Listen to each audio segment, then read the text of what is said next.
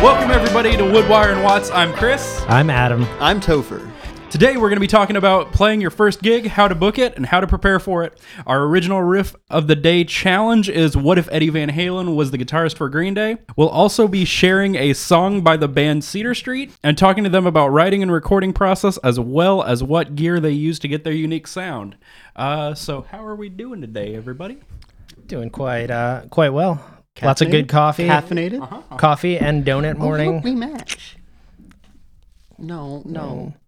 What? Oh yeah, we're both we're both we're both rocking the old crown okay. mugs. Ooh, fancy. They have good coffee. Nice, nice. We kind of wanted to talk about gear news a little bit. Uh, last week, we'd heard about the EHX Intelligent Harmonizer. I think uh, we were supposed to look into that. Did you? Did you do any reading on it? No, but but I, I it does look it does look like a pretty cool pitch shifter harmonizer. I, Uh, very similar to like a like a Boss like what is that PS six That or sounds- I know whatever one of the one of the one of the pitch pitch shifters, but yeah.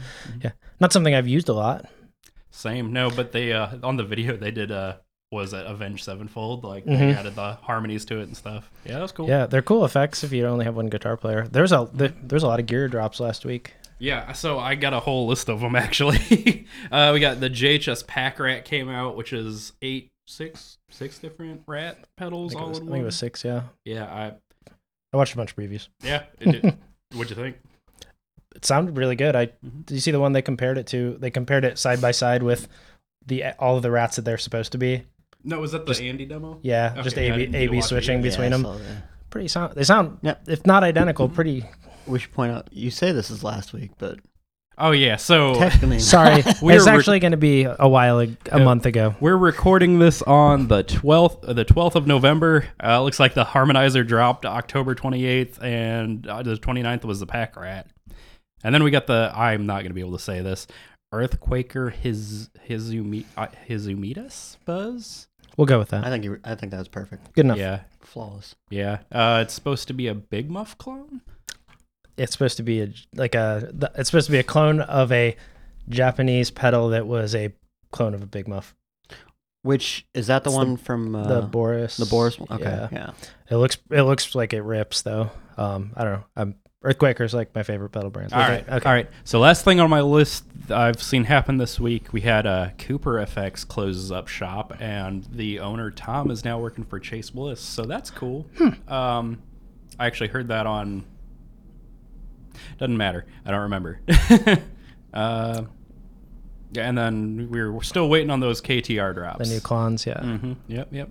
Uh, so I guess we can jump right into the original riff challenge, unless you guys have anything you want to talk about. So every week we're gonna have a, a uh, original riff challenge, and it's gonna be something weird or unique. So uh, not the typical play your best '80s metal riff or or play your best punk song riff, or you know, it's gonna be some something off the wall. Uh, and for now, we're gonna we're gonna try try out a couple things and and see what everybody thinks. You you can vote on it if you like. Uh, eventually we might ask for your input and send us some riff ideas. And if we choose you maybe you'll get you know a shout out. T-shirt, or a t-shirt or something A hug. hug. Uh, yeah from Topher. All right. So this week Topher is going to be the judge, I believe. Yes. And tell us- because I can't play guitar. he's here to look pretty the riff of the week challenge this time around is what if green day had eddie van halen fill in playing guitar All right, Adams is up first. Here we go.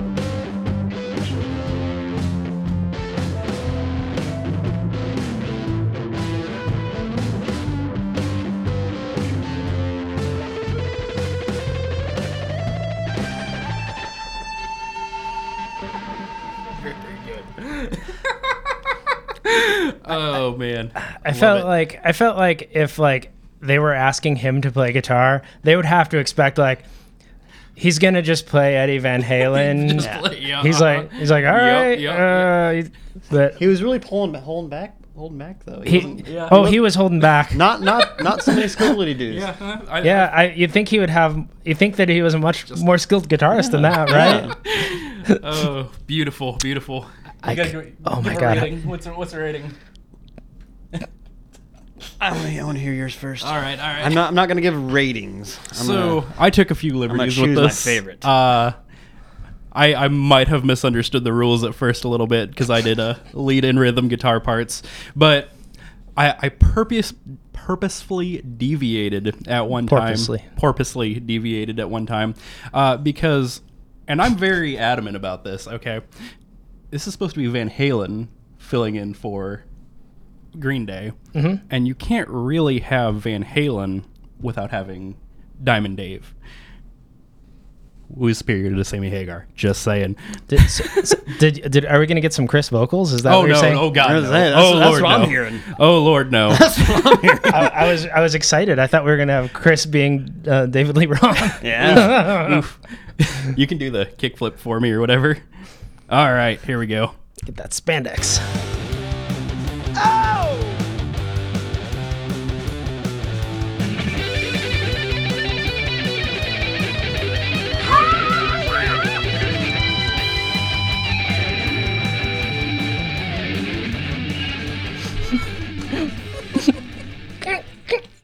That's that's That- beautiful. That was I felt like that was like Green Day was on on ba- back of stage and Van Halen just Yeah. set this gigantic stack in front of them Yeah. and cranked it as loud as he could. Yes. He's like, nope, not having it.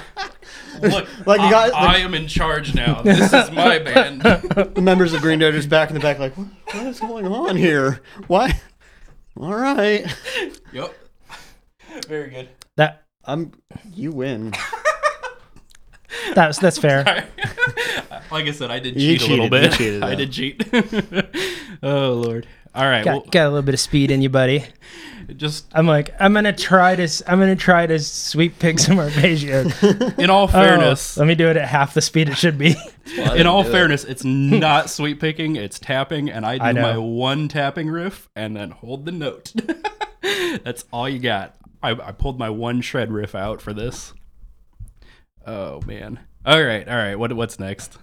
that was that was something. you guys, if you wanna, if you wanna chime in and tell us if you if you dug that and if you have any ideas for future episodes, Tear them apart.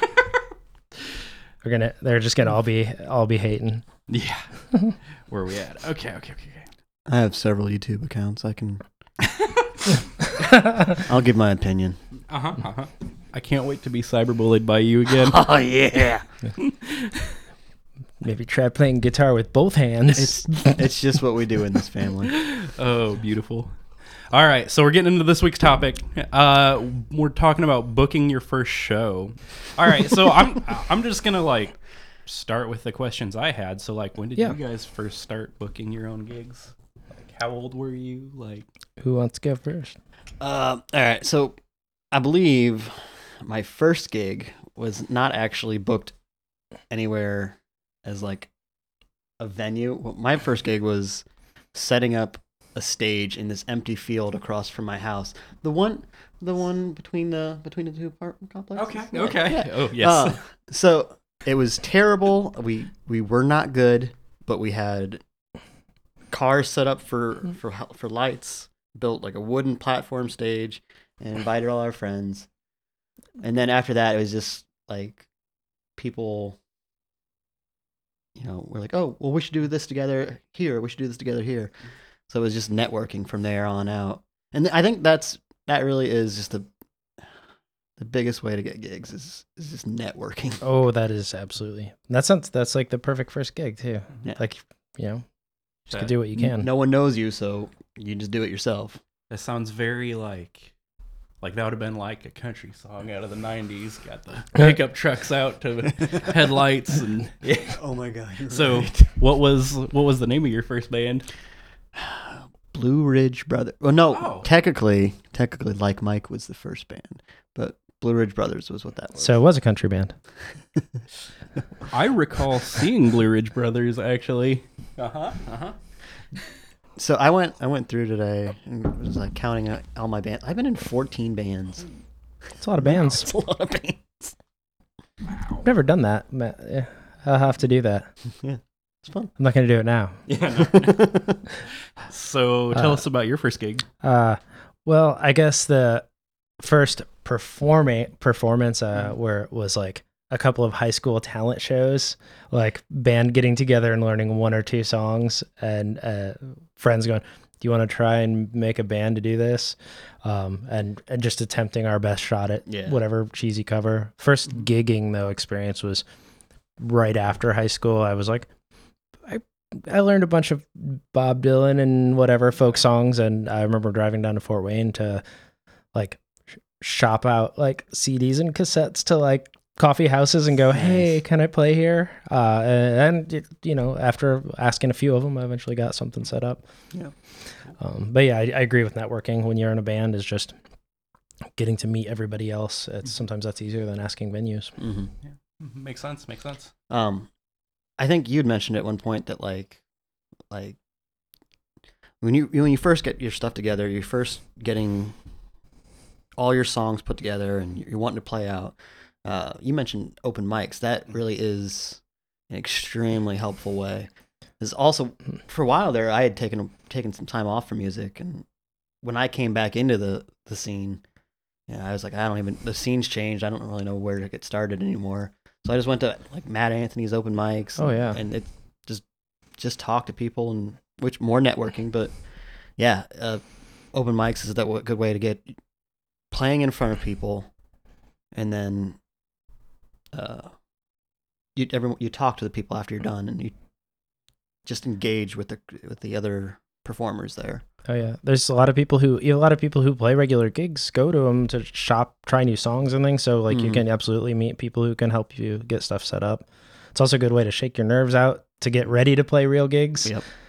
Um, and uh, yeah, uh, there's there's a lot of there's a lot of benefits to it. I, it's like kind of a open mic is like the gateway drug to to Mhm. regular gigs. Nice, nice. Uh, I should probably probably give the audience a background. So these guys have been in lots of bands. I've always been the the like hire your piano accompanist, but really it's it's guitar. So my my gigs have been a little strange. That's why I'm looking to these two for their advice.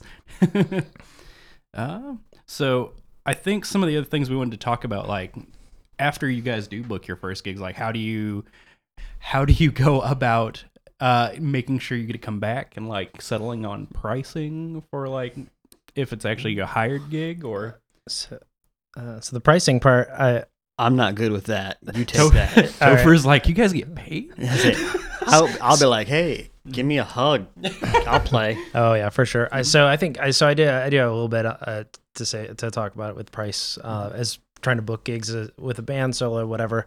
Um, when it comes to pricing, it's a lot about what kind of music you play, the venues you play in. Yes. Are you a person or a band that fills out a three or four hour show somewhere playing covers? Are you playing with three other bands at a at a all original event?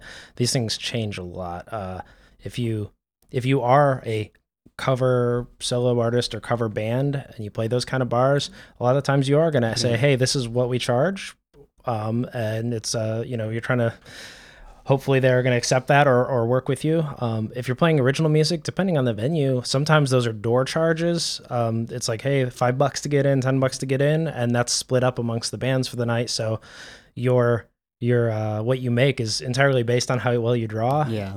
and so you have to you know take that into account depending on how far away you're going, how much money you guys have to spend on gas and travel and um, there's so those can it's those are sometimes the most fun gigs to play but not always the most lucrative. Um, and sometimes the most lucrative things that i can i've done are playing solo acoustic covers for three hours in the corner of a pub or a restaurant. It's maybe not glamorous but um, but sometimes that, that that is what it is.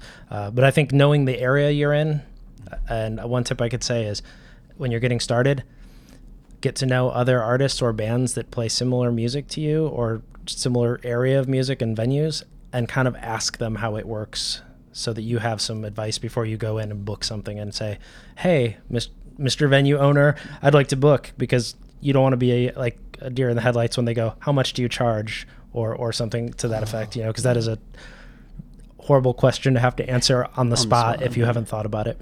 So you did bring up a good point, I think, uh, about the door charges and that. And I know uh, uh, it's a bigger deal in a lot bigger cities than here in Fort Wayne. Not that we're not big, but we're not we're neither big nor small here. Mm-hmm. Um, and I know Sunset Hall, if that rings a bell, used Oh, to be bad about it. They're sorry if that uh, rings a bell. Yeah. Um, they used to do a pay to play sort of uh, thing, if I remember correctly, and then you make your money back on the door charge. So, what do you guys like? Do you guys do pay to play at any point, or what's your opinion on it? I, I, I feel like this is a loaded question I don't- because I think I don't touch pay to play. We don't Yeah. touch pay to play. There we go. Uh, yeah, I, I, I'm not. I'm not down with the pay to play, Yeah. man. That's uh, Mhm. I can play for free for my cats in the living room. Mm-hmm.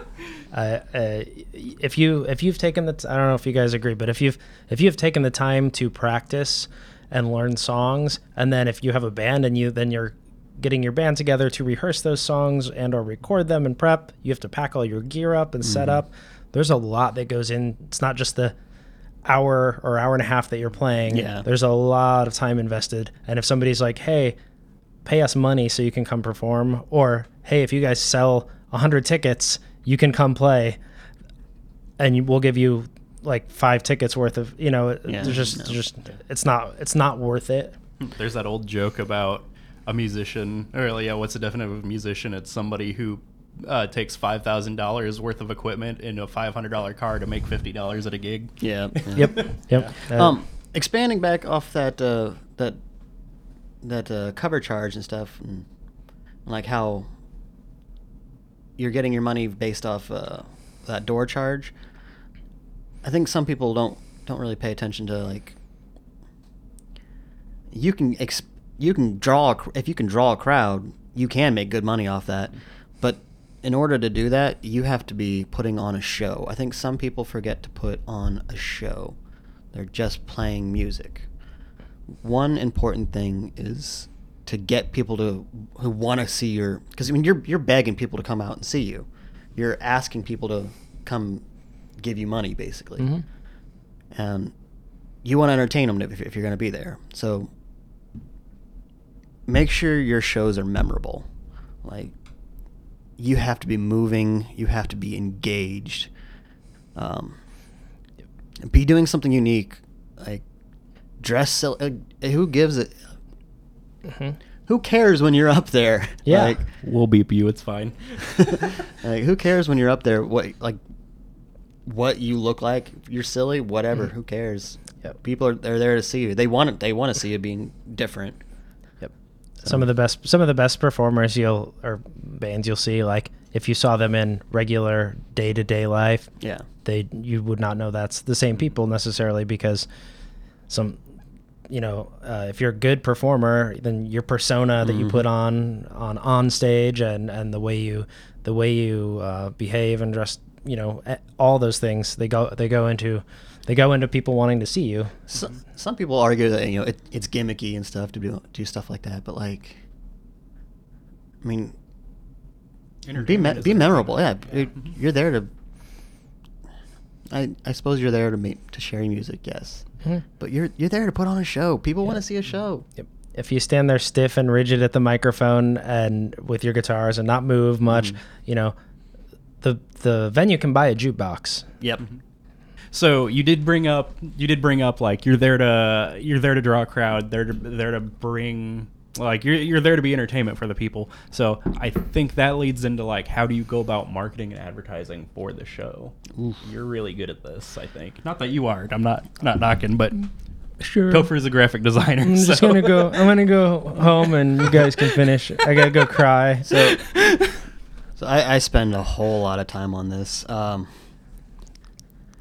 I mean, I I try to make you know consistent posts uh, weekly about for shows. Like, it's sometimes if you're advertising way too far in advance, it, it's easy for people to it just kind of to fade into like, oh, I, he's posting about that again. and then it fades in the back of their mind. But if you're making posts that are kind of engaging, like videos, or yeah, I've been sharing to my stories and kind of engaging that way. Uh, share to different groups, like get involved in the different uh, music groups and share there. Um, as much as I, I dislike it, uh, I'm on Twitter. I'm like you, you join all all the social medias you can, and just because not everybody hangs out in this in the same area, and you share it that way. So, do you guys find I and I don't know cuz I don't like go to your place of work regularly. Well, uh but do you guys find like putting up, you know, old-fashioned hard posters or anything is that of any value anymore in 2021 or I haven't done it as much, mm, Yeah. but it does. I I do have done it every once in a while at work, and it, it gets the people at work talking about it. And I, I've had, oh, I've had some of them come out, and it's been interesting. S- s- sometimes it, sometimes posters are cool i mean like are, are useful i think that if it's a big show or you have or you're or you have a band that's semi known that's coming to town that's that you're opening or playing for and, and like you're and you know that hey there are people around that if they walk by that they might go hey i'm gonna i'm gonna get a ticket or i'm gonna show up um so or if you have a special release or something but but I, I don't do them as much as i used to i would say Yeah, Gotcha. yeah, that makes sense. and I think also like after the pandemic, I mean, everything is so much more online now. Every like people are, are shopping online. It's so that's where they're going to be hanging out. oh yeah That's where I, so that's where I'm advertising. Uh, as a and expanding on online advertising, I will not do like the sponsored ads kind of things. Mhm. Is like, like they're like, oh, you could reach all these other people, like reach these people, like, uh, you know, people from different states. I'm like, they're not coming.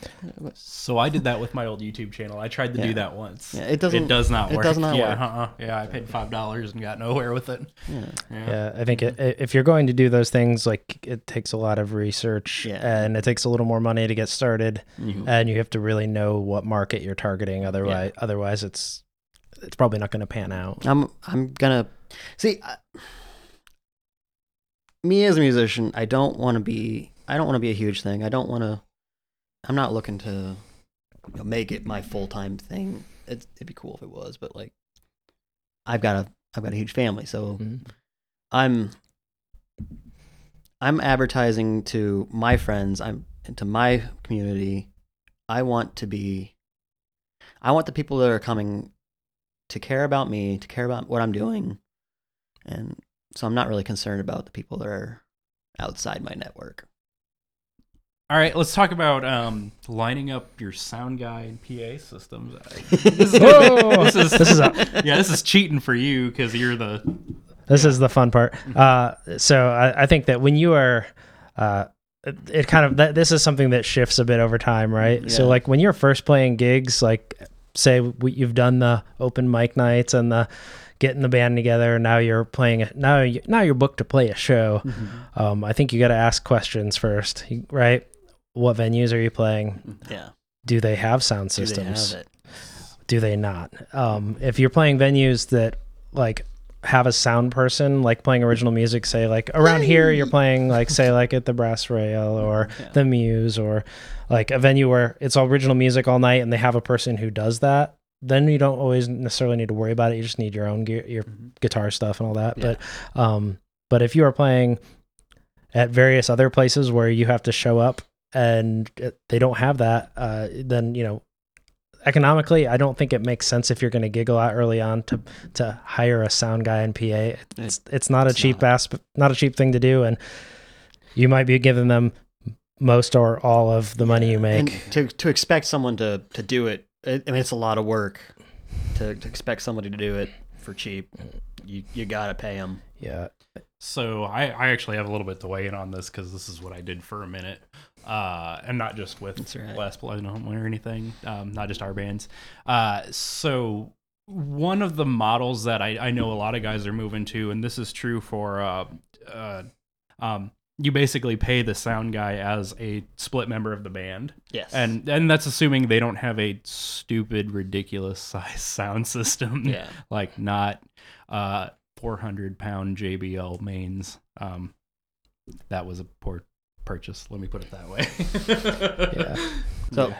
what I I I've now nowadays I do like I've sought out gigs that are either have a sound guy or I will get a sound guy, but that's just because I don't I'm so tired of dealing with it myself nowadays. It's I don't have the time to to get to to venues early enough to set up all the sound.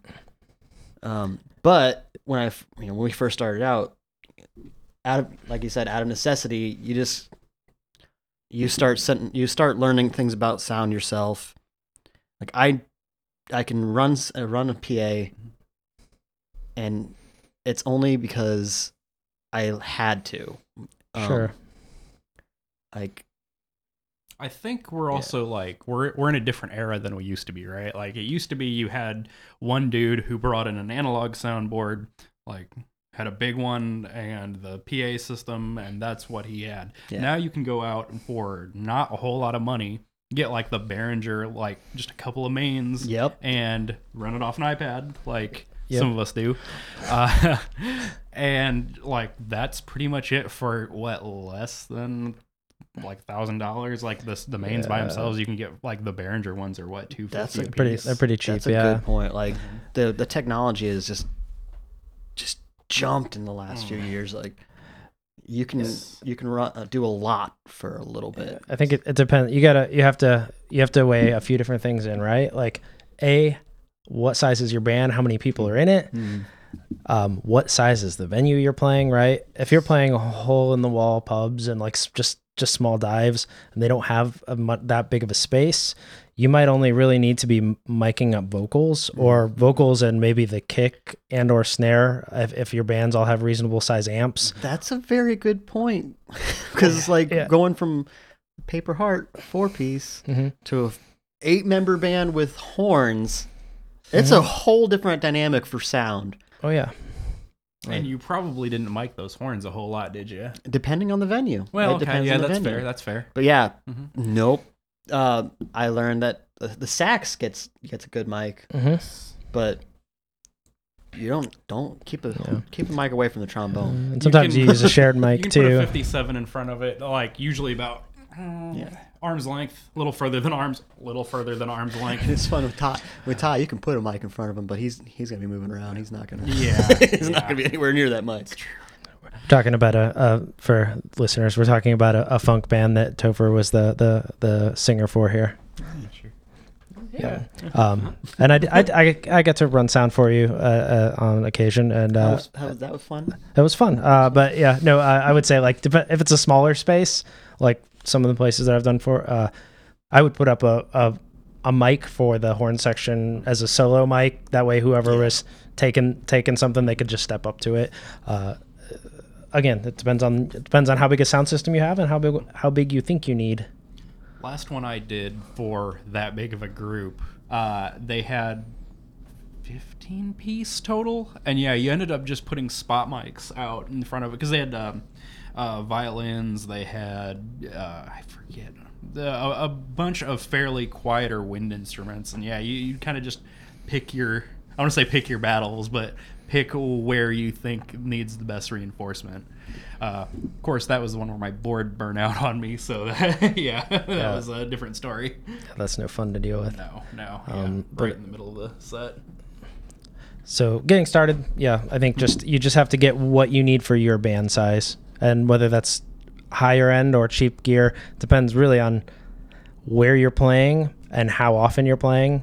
You know, it's okay to buy cheap speakers if you're only gigging once a month, and, and you're just having fun with it.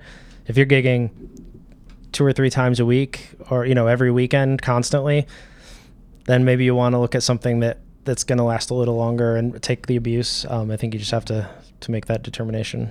Yeah. Can you recommend a good like starting? Uh, I know this is like right off the right off the top of your head. A, a good starting PA system or just a couple of good powered speakers for Uh, like I still run pretty budget ch- power speakers, to be honest. Uh, I, I've been running like the I think it was I think it's the older version of Mackie Thumps for a long time. They're they're not the most pristine sounding speakers, but I haven't had a problem with them ever failing. Uh, so that's that. I ran a something. lot, a lot of Mackie stuff over the years, like especially soundboards, and man, that stuff is built. Like you might not have the feature set, but yeah, it's like they're tanks, even the lower end stuff. Yeah. Every pretty much all the brands at this point make like the budget stuff. As long as it works, it usually works. Um, I, yeah, ten years ago that might not have been a thing. I I have had some Behringer Eurodesks burn out on me. yeah. yeah, you know. Yeah, mid mid mm, uh, mid show. cro- yeah. All right, so Cross your fingers. Sorry, I was gonna say cross your fingers. Oh. I'm still running. Uh, I, I'm running a Behringer XR18 mixer for Yeah. for for My all the gigs that we've been Yeah, doing, fair and I haven't had it. Haven't had any issues. is that the one that electrocuted me? Oh no, that, that was your rack. that, that that was the space upstairs. okay, yeah, fair enough. May have old wiring, maybe. Yeah. All right. So speaking of gear, I guess what gear do you guys think for? Uh, I I mean, what kind of what kind of gear do you use for your different uh, different gigs? Again, loaded question because I'm there for some of them. But uh, maybe let's talk about how about this? Starting out, early bands, first bands. What do you think is the most necessary stuff to have? Like, what did you guys have when you started?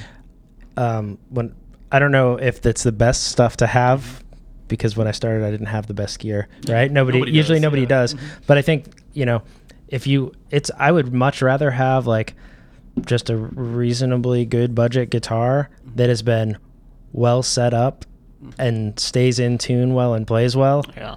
Um, so you know there there's a if if you are a guitar player, bass player, whatever, uh, you know you can buy a, a mid middle to high end instrument and it may do well, but you can also if if you don't have the money, then it's okay to buy something at a very budget level. Save the extra little bit of money for that middle for the middle price you might buy, and pay someone who really knows how to set it up well, so that it's gonna play right for you. Yeah. Um, I think that, that having that gig is, is huge. Um, as far as like a, like acoustic gigs, I'd say um uh, acoustic gigs would be as long as you've got an acoustic guitar, uh, like one main speaker. Like you don't really need a monitor for because You can hear the yourself sound on your the- guitar. yeah, the Yeah. sound's gonna carry out fine. Yeah, if you're solo, you mean? Yeah. Yeah. Um. And then, yeah, if you're solo, just a. Uh, some people do pedals. I, if that's your thing, yeah. Do you need a pickup in your guitar? Uh, depends on if your gu- guitar is acoustic or electric. I have a strap. I don't need to pick it up all the time. Perfect. Um, but as far as uh, electric, if you're doing a full band kind of thing, um, good tuner. Oh yeah. Learn Yes. that one early. Good tuner. Not even just for the fact that you need to stay in tune, but I that mute switch on the board.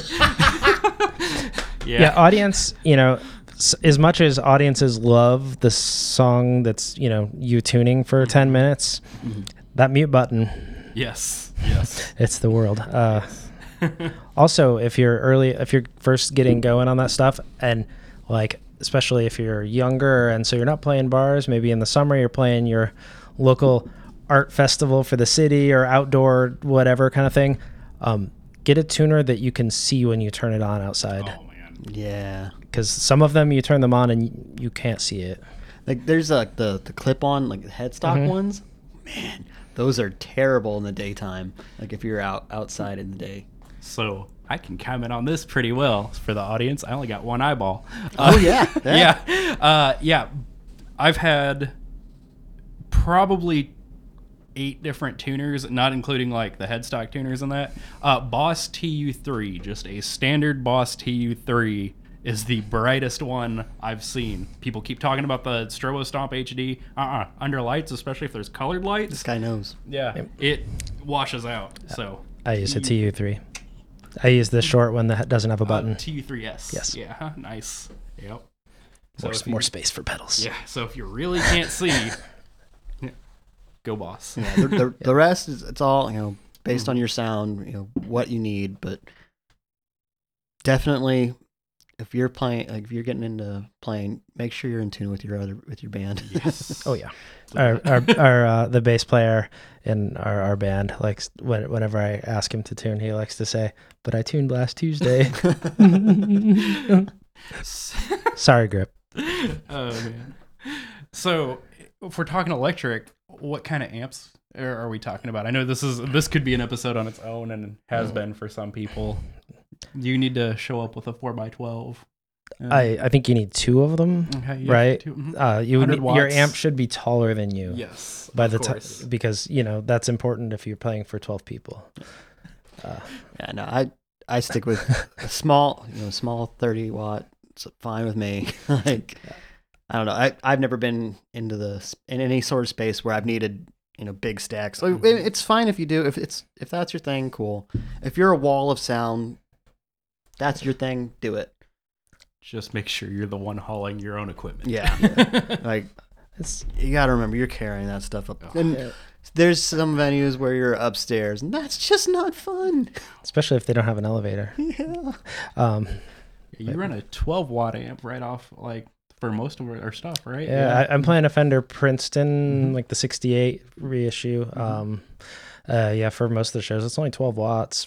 Uh, the other two amps that I own are, well, the other two amps that I own that I use frequently are uh, 15 watts, and I think the other one's five. Mhm. I don't use big amps. Um, that's what these these things are for. yeah. You put them in front of it. Uh, Mhm. I don't- you know, uh, I think you gotta you gotta ask yourself what your for your band, right? Mhm. Uh, do you guys have a PA system with t- two? Your board has two mic inputs, and they're for your vocalists. Mhm. You might need to have a louder amp. Uh, but if you if you're gigging a lot and the people you have a good sound crew, they're running sound, or you have a decent sound system, then you can get away with a smaller amp. Or Chris and I have also Yeah. recently both gotten into uh, ampless setups to some degree as the well. DSM simplifier, zero watt amplifier. Yeah. Backup guitar, super important. Oh yeah, that too. Oh my god. You, I can't tell you how many times uh, like a bro- broke just string. drift, drifting in and out, aren't you? Yeah, like for, the, for a while there, you were you were saying like you were talking going on. I was like, oh, backup Yes, guitar. Backup guitar. It's never fun if you break a string and you do not have anything anything to switch out to. No one wants to see a string restring your guitar. But Topher, these old blues guys keep telling me I only need one guitar. Oh my god, you need two guitars. god. but Stevie Ray Vaughan restrung his guitar while he played it. Oh, Stevie Ray Vaughan. Are you Stevie Ray Vaughan? no, sir, I'm not. He's not going to restring it for you. true. Have a backup guitar. Uh, Have a backup guitar. have a backup guitar. Nobody wants to to wait while you're restringing it. no. Uh-uh. Man. Good point, though. Good And point. some some shows you end up, I don't know, uh, depending on the, the type of show and how many bands are booked. Sometimes the tight time ti the time frame you have to play is tight. Sometimes, Yeah. and so if you have a 40 minute spot to fill, and that is absolutely as long as you can play. If you have to take 10 minutes to stop and put on a s- string and then stretch it t- 10 times to get it to stay in tune, Mhm. you you might have just cut out a couple of songs. And I mean, like we could also say the same thing for for amplifiers, right? I mean, at least a backup solution. The the was it the Behringer GDI 21, like thirty dollars, plugs right into the amplifier into your PA system, good to go. Also, don't ta- don't change your strings right before a gig. Yes. do that. Yes, I have a, I have a rule: seven days before a show, never. Absolutely. Uh-huh. Yep. mhm. I, I, I, I break that rule. Sometimes I, I'll, I'll, I'll change them within a couple of days, but only if I, ha- I know I'm going to have time to practice a fair bit and, s Mhm. and play them Stretch a lot. them. Yeah. But yeah, don't, don't change them if you're can't, if you're not going to have time to actually play through them. Yeah. Yeah. Otherwise, you're gonna be tuning twice as much. through the Yeah. entire- yeah. Oh yeah. And also, make sure you change your strings on the opposite side of that. Yeah. Yeah. Yeah. If you know you got a gig coming up in a month, yeah, maybe it's a good time to reconsider. Mhm. So I think we're, we're we're coming down to the to the wire here. Like we've hit most of the most of the topics, unless there's something you guys really well. Yeah, let's talk about. You want to talk about selling merch or anything? Yeah. Uh, the only, the only thing I was going to bring up on the uh, on the gear side Mhm. is if you are whether you are or not, like if you're a pedal board person, um, a few things I would say to always have.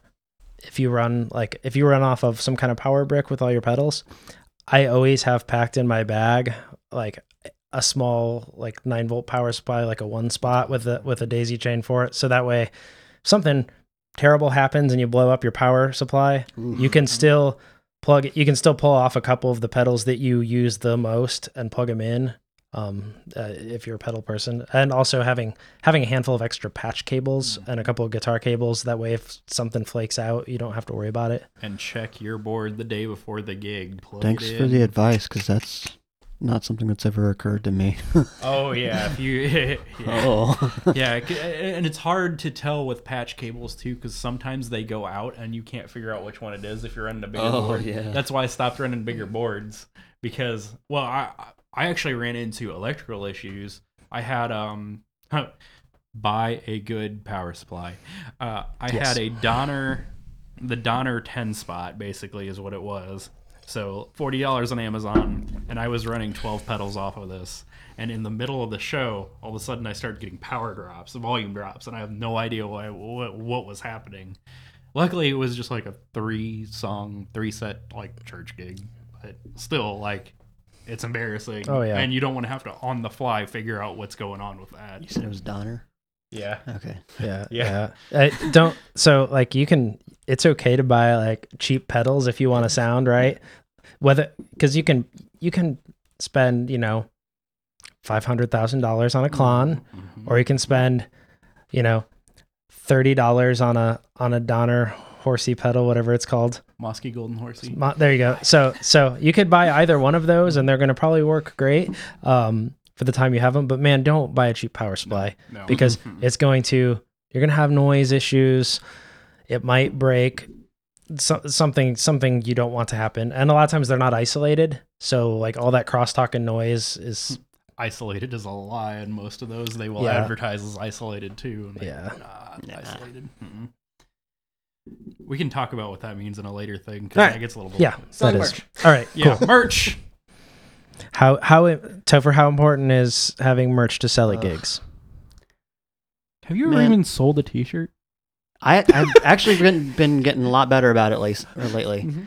Um, so my my I have a bad habit of I I've got plenty of merch, but I just hand that stuff away, man. Uh, because main mainly one thing like, if you're if you are selling merch, you can't really do it while you're playing. So it you have to have someone dedicated to a table where you're selling merch, or Mm-hmm. and you have a have to have a certain display set up. And Adam's a lot better about this actually. I, I I don't know if I'm good at it. I uh, I think that it, having I've I've built a few portable merch displays. Uh, old suitcases work really well for that if you're handy with woodcraft and things like that. Um, but uh, you know, I think for me, it depends on the kind of gig because sometimes sometimes nobody's going to buy Yeah. merch.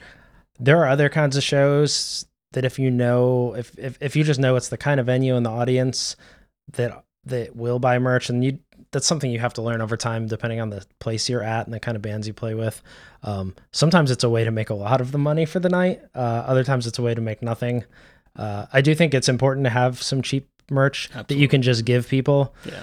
Well, get cheap stickers buttons Stickers printed. and buttons. because then if your name is on people's gear on the bumper of their car on Mm-hmm. their jacket somebody's going to read it and ask and look it up.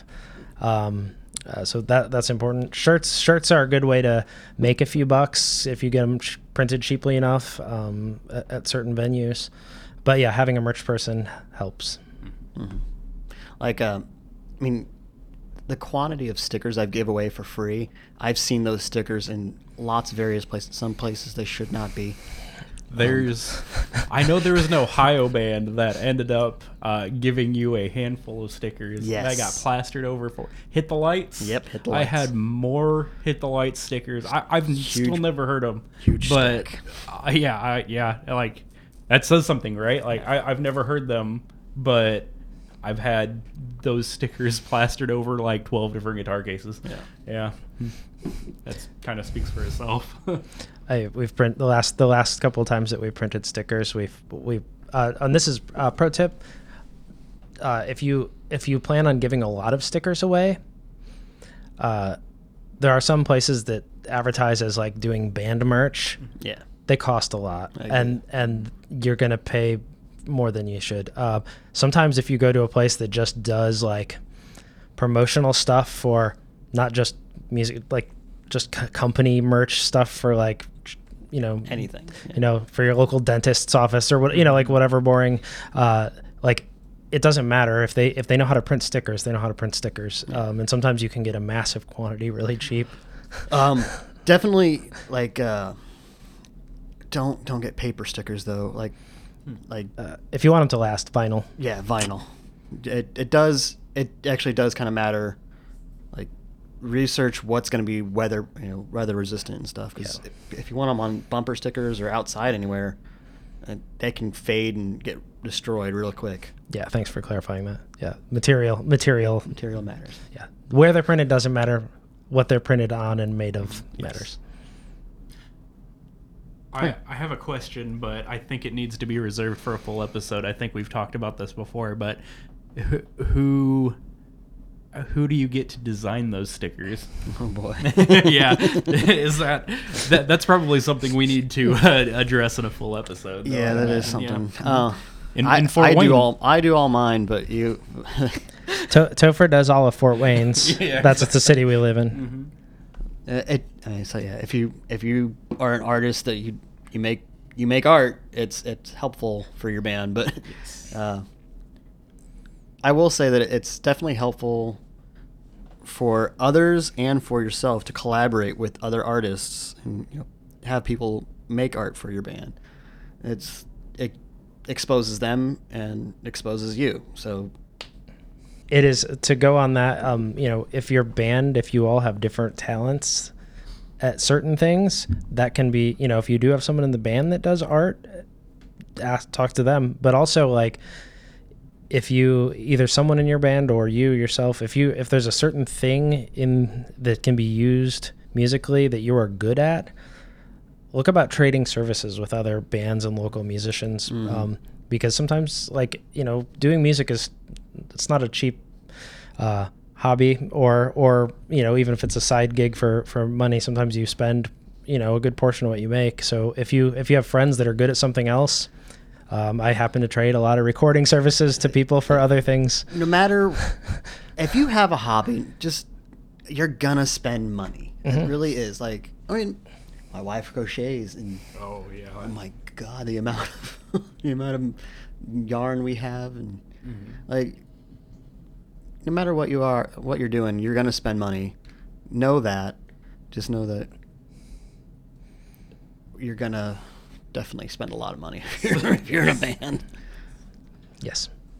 All right, guys. I should have said all this stuff right up front at the beginning of the, the interview, but this week's uh, featured song is "That's It" uh, by the band Cedar Street. Uh, we're talking with Dustin, who does their uh, vocals and guitar.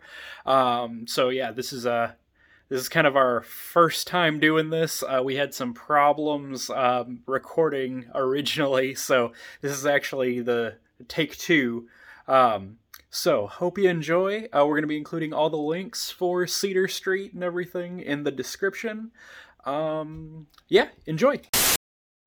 All right, so I'm going to try not to make it sound too formal, but I also won't keep you too long because, yeah, I know we, you've already done this once. yeah, the questions. Yeah, yeah, I'm trying to switch it up a bit. Uh, so, you guys are wanting to do That's It as your uh, featured song this week, right? Right. Yeah, we were gonna do something else, but uh, it's not mastered yet, so it Oh, feels okay. wrong to put it up. Yeah, You, uh, so, all this is still from like a new EP, or you guys are still. yeah, yeah, yep, Okay. yeah. sweet. That's it. Will be on our. Oops, sorry. No, you're good. that's it. Will be on our new EP. Yeah. Okay, what's what's the EP called? Uh, I'd have to Yeah. look it up, but I'm pretty sure it's getting over, getting better. Getting over, getting better. Gotcha. Yeah. we'll do we'll do links and all that fancy stuff to make it like we know what we're doing for you. yeah, it's been such a long process. I, Understand where you guys uh, Yeah. recording at? Like uh, uh, fifteen twenty one here in town. fifteen twenty one. It's Austin Putt. Okay, cool, cool. Yeah. Gotcha. So uh, let's see. Uh, I'm gonna kind of dig into some stuff just specifically about the song first, I guess. Uh, yeah. So like, did you guys did you write that, or do you guys do collective writing, or what's the what's the story there? Yeah, I usually write most of. I, I usually bring. Um, so it starts out with band practice. Like usually we'll find a groove, I'll find a riff, um, and then sometimes I'll write a chorus on my own, and I'll bring it to the table. Uh, I usually do most of the writing with the other guys, kind of like adding or subtracting, or you know, giving things that make the song better. But yeah, I usually bring the hook. Gotcha. Okay. Cool. Yeah. Cool. That's that's the hard part usually. Uh, yeah, that's the part I like. yeah. Nice. Nice. Uh, yeah. So on this one, was this mostly mostly you writing, or you wrote the hook to it, or what's uh? Uh, yeah, this one was funny because uh, we were actually in the process of writing this new EP, and we were talking about a single. We didn't have a single yet, and I kind of fucked around and came up with a. Can I swear? Yeah. Yeah. It's fine. Well, we might be, Oh. but yeah. Whatever you want to do. okay. Yeah. So we're messing around, and uh, I found a little like chorus riff, which wound up being the chorus, and I was like, "That's it, that's it." Nice. and I was like, "Oh, there's the chorus too." So I just kind of came up with, and that's all I had was the "That's it," and I just kept singing it, and I wound up writing, writing the hook around it. Very cool. So I I know you play guitar. Do you do the singing on it? Like, do you do any sing vocals too, or? Yeah, I, I do all the lead vocals. Blake Blake does all the dirty vocals. Yeah, Okay. Cool. Nice. Yeah. So Colin does some backup sometimes. and who? Uh, say again. Colin, our drummer, does some backup sometimes. Gotcha. Okay. So, uh, what's your uh, like? I know this is a deep question. Usually, what's your rig like? Are, are you like? Do you get pretty intense with everything? You just you hard straight into amp or what? Yeah, this is funny because I talked to Topher about it, but I, I'm not really a gear guy. I'm more about the sound that I can get out of whatever I can get it out of. Right now, I'm playing an uh, American Telecaster. Okay. Um, it is the modern player American, so it has a humbucker and a lipstick or a single. I think it's, I think it's a lipstick. So humbucker in the neck and then uh, lipstick in the bridge. Is that right? Bri- It's on the bottom. The humbucker, Yeah, on the yeah, bottom, yeah, which is the bridge, right? Yeah, bottom. I always get the two mixed up. Yeah. Okay. Yeah. Yeah. And then the top is. I want to say it's a lipstick. Maybe it's not. But so anyway, if it's the small, uh, if it's the small like metal looking one all the way across. right? Yeah. I just can't remember. I don't know if it's in here or not, but yeah, it's it's some sort of a single. Yep. Yep. Fair enough. I'm I'm awful with gear. Uh, and then I run a Blackstar HT20. HT20. Okay. Yep. I'm familiar Yeah. Nice. Yeah, it's my first. It's my first tube amp. I was running a, a four x twelve with a Crush CR one or Orange CR one twenty, Holy crap. which is yeah, it was a lot. And I just wanted I wanted a big crutch sound, you know. So, uh, but I'm really liking this Blackstar, man. Oh, nice. I don't run any pedals on it either. You said that's 20, 20 watt, right? Yeah, twenty watt. blocks. Yeah, That's still pretty loud. I mean, I run a DSL 20 uh, with one band I'm in with over, and that thing, yeah, you can hear it all the way down the other side of the road. right. Yeah, yeah. I really like the sound on it. It gives that full sound. We we like a lot of full sound in our band since we're in three piece. So Oh, yeah, absolutely. So is that what you guys recorded with, or did you record direct in it all? it's all direct. Actually, I lied. We have a few cleans that we used a Vox AC 120 or a Vox AC 30, 15? Is it the big two by 30. Four? Yeah. it was a 30. Yeah. The- I had to move that son of a bitch. yeah, 80 pounds. Those things are, are yeah. but they sound great. It was sparkly, man. Uh, the rest of it, we used a Kemper. He has a okay. in-house Kemper that we use. And Gotcha. Yeah, I'm the, nothing wrong with that. Those things sound amazing too. I, I love it. Especially lo- uh, studio. You can't tell the difference Yeah, not at all. No. when it's buried. Yeah. the only thing is Yeah, like, it's beautiful. They run like three grand now. Half the time it's more expensive than, uh, especially or if it's the, the rack mount, it's like three grand. So they're more expensive than Yeah. regular amp. yeah, our producer is crazy about gear. He's he's so into it, and uh, I just kind of go with what he says is Whatever. the right thing to do. Yeah, Mhm. Yeah. he knows more about tone than I do. hey, it's a learning process for us all, man. Or right. All right. So uh, you you said yeah, Telecaster into a Blackstar. That's interesting too. Usually the metal bands don't use Telecaster. Or like, I shouldn't say like I guess what do, what do you guys call uh, consider yourself like post punk or yeah? I know that's a little. I mean- for everybody, right? yeah, it's such a hard question to answer because I like to fit us into the pop punk category just so we fit into a broader range. But we're more like new age emo, new wave emo, okay. Okay. like emo, alt punk. Yeah. Okay. Yeah, that's still like usually the usually I guess you don't hear people picking Telecasters for that, but most of the time I guess like I guess you put that humbucker it and it sounds good. Yeah. Yeah, because I got a I, I usually don't even use the humbucker to be honest with you. really you use the single Yeah. coil in it? Yeah. I play okay. a lot of lead lines, Okay, a fair lot enough. of nine chords. Yeah. Um, yeah, so you said no pedals for anything, right? You're No, no, I used to run an MT2 for metal, for my whole. metal zone, right? That's right, baby. Nice. Nice. and so many people made fun of me for it, so I just I dropped it and started using the. No, those loved it. sweet. Don't let anybody tell you different. Yeah, I loved it, man. I didn't have it ran up real high, so it, it didn't give me too much gain. It just gave me a nice little thickness, I guess. To So some To folks are even turning down the gain on it entirely now and using it as like an EQ boost pedal. But really, yeah, so Bo- even uh, Boss re-released it as a um, uh, their Waza Craft model, so their custom shop basically. Yeah, so yeah, don't let people give you crap about that. I was gonna say I've had that thing since I started playing guitar, man. It's been it's been a chief. oh yeah, was that on? A, I think people. did you use it on any of your earlier stuff, like uh, recording wise? I think we used it on our first single, which is Okay. which is not great. Really? Other than that, no. Everything was ran on a Kemper. Okay, no, fair Even enough. on our first EP, yeah. Gotcha. Huh. Nice. Well, man, I don't have any other questions than that. Like I said, I was trying to keep it short. So, uh, where can we find you guys? I know Spotify, that's where I found you, but uh, you got a YouTube channel or anything like Yeah, uh, Cedar Street on YouTube, uh, at Cedar Street Band on all the social medias. Um, cool. All right. Thanks, man. I appreciate it, man. Thank you. All right. So, I think that's about time for this week. Uh, any last minute plugs from you guys? Anything you're working on that you'd like to talk about real quick? Um, No. no, I, I don't think I have anything. I I've got you know a show coming up next month, but if you're not local, Uh, so next week we'll be joined by some special guests uh, while we talk about teaching private lessons. Uh, we'll have a brand new riff challenge and some more stuff.